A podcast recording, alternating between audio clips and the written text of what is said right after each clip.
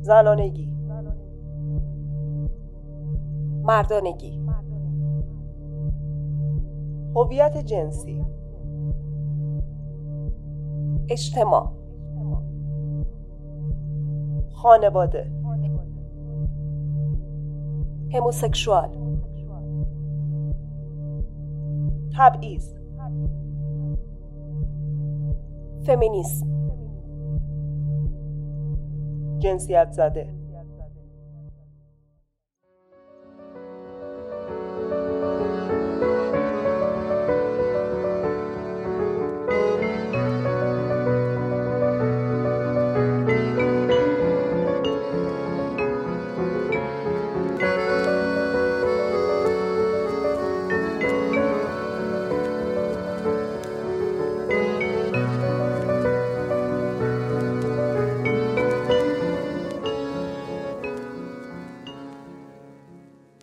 سلام خوش اومدین به قسمت دوم رادیو گیمون اگه قسمت قبل رو گوش کرده باشین حتما با موضوع این فصل آشنا هستین. اگرم نه باید بگم ما قرار تو این فصل راجع به یه مسئله انسانی دیگه با شما صحبت کنیم. جنسیت. اول باید بگم که دو کلمه جنس و جنسیت معانی کاملا متفاوتی دارن.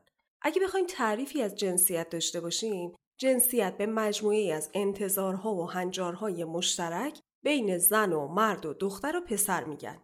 که می‌تونه از فرهنگی به فرهنگ دیگه هم متفاوت باشه. این میشه یه تعریف کلی از جنسیت. پس به عبارتی جنسیت یا جندر مفهومیه که جامعه به فرد نسبت میده که به تفاوت فرهنگ های بین زن و مرد اشاره می‌کنه. مثلا یه سری آزمون ریاضی یکسان بین 500 هزار دانش آموز 14 تا 16 ساله تو 69 کشور مختلف انجام شد.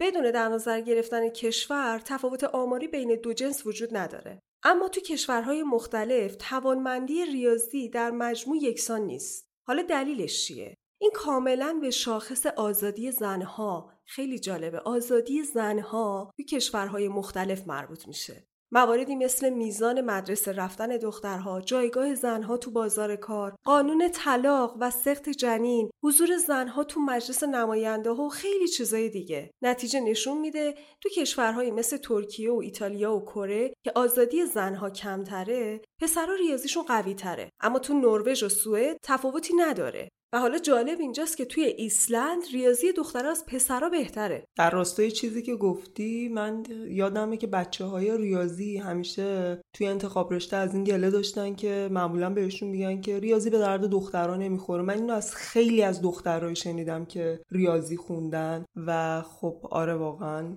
چیزایی که گفتی کاملا به این مربوط میشه. آره جالبه که من اتفاقا چند وقت پیش داشتم یه مستند می‌دیدم از مریم میرزاخانی که توی اون مستند گفته میشه که موقعی که توی المپیات ریاضیات شرکت کرده بودن بهشون گفته بودن که المپیات ریاضیات مال پسراست. من نمی‌دونم چرا باید جنسیت مشخص بشه برای همچین چیزی. حالا در ادامه بیشتر در مورد این صحبت می‌کنیم و بیشتر بازش می‌کنیم این قضیه رو که جریان چیه و از گذشته چه چیزهایی باعث شده که همچین مسائل پیش بیاد. Thank you.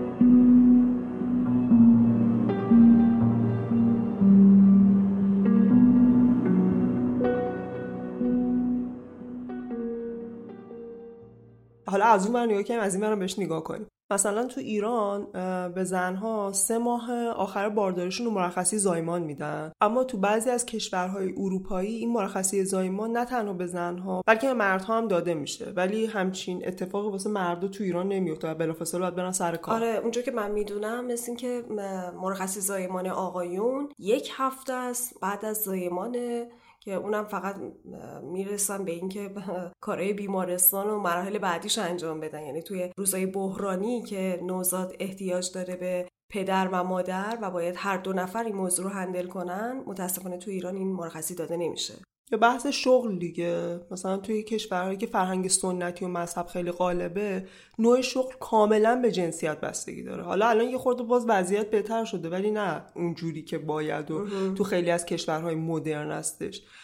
ولی توی کشور مدرن الان بیشتر انتخاب شغل بر مبنای مهارت نه جنسیت. حالا نه همه کشورها بعضی بیشتر کشور. تو کشورهای مدرن این اتفاق میفته تو کشورهایی که تقریبا سعی می‌کنن که جنس زن رو مثل کشورهای حالا سنتی و مذهبی نادیده نگیرن و با جنس زن به عنوان جنس دوم برخورد نشه. اما حالا اگه بخوایم یه تعریفی از جنس داشته باشیم باید بگیم که جنس به ویژگی زیستی اشاره می‌کنه. تقریبا موجودات زنده رو به دو دسته تقسیم می‌کنن زن و مرد خب مردها به لحاظ فیزیکی بیزه دارن که باعث تولید اسپرم میشه و کروموزوم جنسیشون هم اکس و وایه از ویژگی های فرعیشون هم به طور مثال می‌تونیم به موی صورت، صدای بم یا استخونبندی بزرگترشون نسبت به زنها اشاره کنیم. ولی زنها تخمدان دارن و دو کروموزوم X در زن هاست. اندازه سینه زنها و یا میزان بالاتر بودن چربی بدنشون هم از ویژگی های فرعی جنسیشون محسوب میشه. به عبارتی جنس به ابعاد بیولوژیکی مردانگی و زنانگی فرد محدود میشه و جنسیت به صفات و ویژگی های هویتی دو جنس میگن. حالا ما می‌خوایم توی این قسمت راجع به جنین انسان حرف بزنیم که مسلما بحث ما توی این قسمت در مورد جنسه. البته تو قسمت های دیگه بیشتر راجع به جنسیت با هم دیگه صحبت می‌کنیم. من و محشید در مورد تفاوت‌های جنین دختر و پسر با خانم دکتر دانشور متخصص رادیولوژی و سونوگرافی مصاحبه ای داشتیم که بخشهایی از اون رو با هم میشنویم.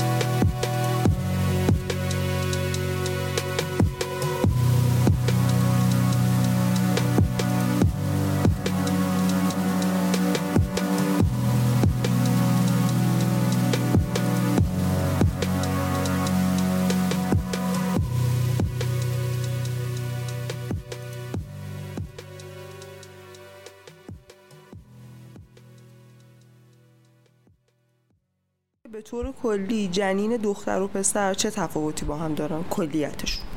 ببین از زمان جنینی اصلا حرکات پسرها زیاد هستش. ولی دخترها حرکتشون کمتره.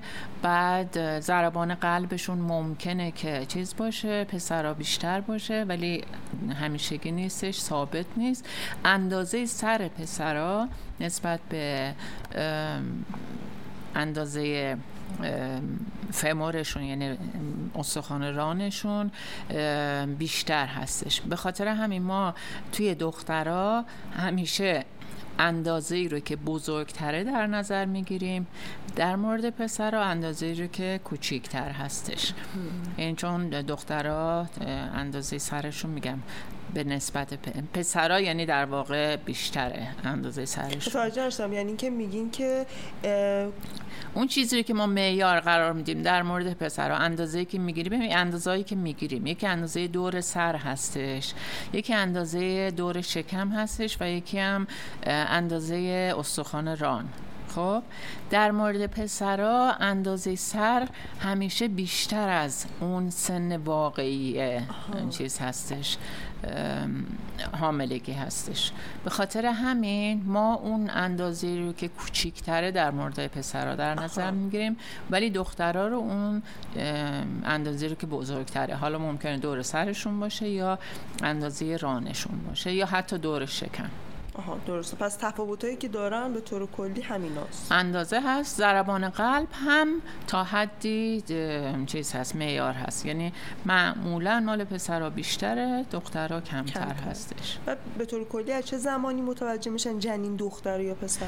معمولا توی قربالگری اول که از سن 11 هفتگی تا قبل از 14 هفتگی انجام میدیم خیلی زیاد می‌تونیم تشخیص بدیم. به خصوص اگر پسر باشن. اگه می‌خواین علامتش رو بگم. آره, آره علامتش دو تا خطه در مورد پسرها که وسط پاشون می‌بینیم در مورد دخترها یه خطه. بعد وزنشون چجوریه؟ جن... بین جنین دختر و پسر؟ خیلی فرق نمی‌کنه. یعنی تو رنج نرمال هستن اون رنجی که باید باشن. حالا یعنی اون اندازه اصلا چیز نیستش. یعنی وزن اصلا معیار نیستش. و جدای اینا علائم بیرونی هم داره. مثلا می‌تونیم بگیم مادر علائم بارداری که مادر داره. می‌دونی؟ توی نه گذشته مثلا این چیزا رو می‌گفتم. نه نه. این شایع شایع اصلا, اصلا, چیزی نداره. نه نه. بعد این جمله که میگن فلانی پسرزاست فلانی دخترزاست به لحاظ علمی پس میشه. به لحاظ علمی نتونستن اینو ثابت کنن. علمی نداره. آره. بعد من یه چیزی شنیدم شنیدم که نوع تغذیه توی جنسیت بچه تاثیر نیست. نه. این نیست؟ نه. اینم علمی نیست. نه. اینم ببین pH اش ممکنه pH اش دهانه رحم این کارو بکنه. مثلا اسپرمایی رو که حاوی ایگرگ هستن رو مثلا از بین ببره یا بالعکس ایکس رو. ولی نه تغذیه نه. تغذیه حالا ممکنه مثلا نوع ویارشون فرق بکنه. مثلا در مورد دختر مثلا بیشتر چیز ترش دلشون بخواد در مورد پسر شیرین. یه همچین چیزایی ممکنه ولی نه. اونه که میگین نوع تغذیه نه. هیچ ریشه علمی نداره. اصلا. اینا رو میگن فقط. میگن. میگن. بعد جغرافیا هم جایی که ما زندگی می‌کنیم روی جنسیت تاثیر می‌ذاره. نه. جنین دختر و پسر تو رحم مادر از چند جهت با هم متفاوتن. یکیشون هورمون هاست که جنین دختر و پسر تو طول بارداری مادر هورمون های مختلفی رو ترشح می‌کنن که تو رشد و شکلگیری دستگاه تناسلی جنین موثره. تفاوت دیگه رفتارهای حرکتی جنینه. همونطور که خانم دکتر دانشورم اشاره کردن ممکنه جنین پسر تو شکم مادر حرکتهای بیشتری داشته باشه. و مورد دیگه که تو جنین دختر و پسر متفاوته عوامل محیطی، محیط بارداری و شرایط مادر است که می‌تونه تو رشد جنین دختر و پسر متفاوت باشه. منظور از عوامل محیطی هم نوع تغذیه، عادات زندگی و به خصوص میزان استرس مادر می‌تونه باشه. یکی دیگه از تفاوت‌ها اندازه حجم مغزه. تو دوران جنینی مغز مردا تحت تاثیر آندروژن هاست. که هورمون آندروژنی باعث تحریک، کنترل، توسعه یا نگهداری خصوصیات نرینگی تو مهره دارانه. ولی مغز زنها تو این دوران کمتر تحت تاثیر آندروژن هست. حالا جالبه که بدونیم تو سده 19 هم پزشکای کالبوشناس شروع کردن به تحقیق در مورد اینکه چه ارتباطی بین حجم و وزن مغز و نسبت اون با میزان هوشه. حالا من شد می‌خوام یه چیز جالب بهت بگم که برای من جدای خنده دار بودنش خیلی تعمل برانگیز بود که چرا باید انقدر جانبدارانه و با قرض یه سری اتفاقا بیفته. تو همون صده 19 هم مغز زن و مرد و کالبد شکافی کردن و متوجه شدن که مغز آقایون حدودا بین 1350 گرم و مغز زنها حدودا 1200 گرمه. و این یعنی 150 گرم تفاوت وزنی. دانشمنده با اینکه می‌دونستن هرچی اندازه شونه ها پهنتر باشه خب طبیعتا هیکلم بزرگتره و مغز هم بزرگتره. اما اینو نادیده گرفتن و گفتن که کوچکتر بودن اندازه مغز فقط به خاطر کوچکتر بودن بدن زن نیست. جالب اینجاست. اونا گفتن که زنا به خاطر اینکه مغزشون از آقایون کوچکتره بنابراین هوشیاری کمتری دارن. من نمی‌دونم چرا باید واقعا دانشمندا به یه همچین نتیجه برسن که کوچکتر بودن مغز خانم ها باعث میشه که خانم ها عقلشون کمتر برسه. ولی مثالایی که ما خوندیم اصلا ربطی به این چیزا نداشت دیگه. همون کالبوچنوسا بعدا اومدن بررسی کردن. حالا اون مثالاش هم به نظرم بگی جالبه که چه اتفاقی میفته بعدش.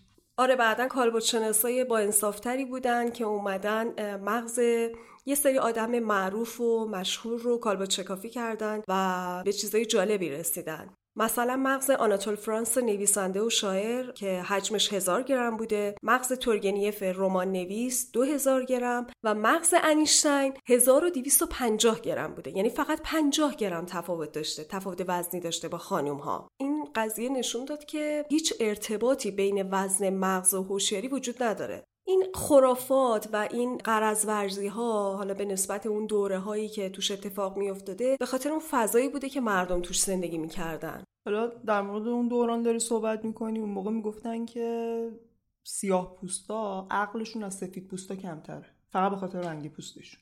آره این یعنی نشون میده که هر جا که می‌شد که قدرت بیشتری داده بشه به یه سری افراد خاص به هر روشی سعی می‌کردن که اونهایی که ضعیفترن رو سرکوب کنن. حالا خانم ها رو به خاطر حجم مغزشون و متاسفانه سیاپوستان به خاطر رنگ پوستشون.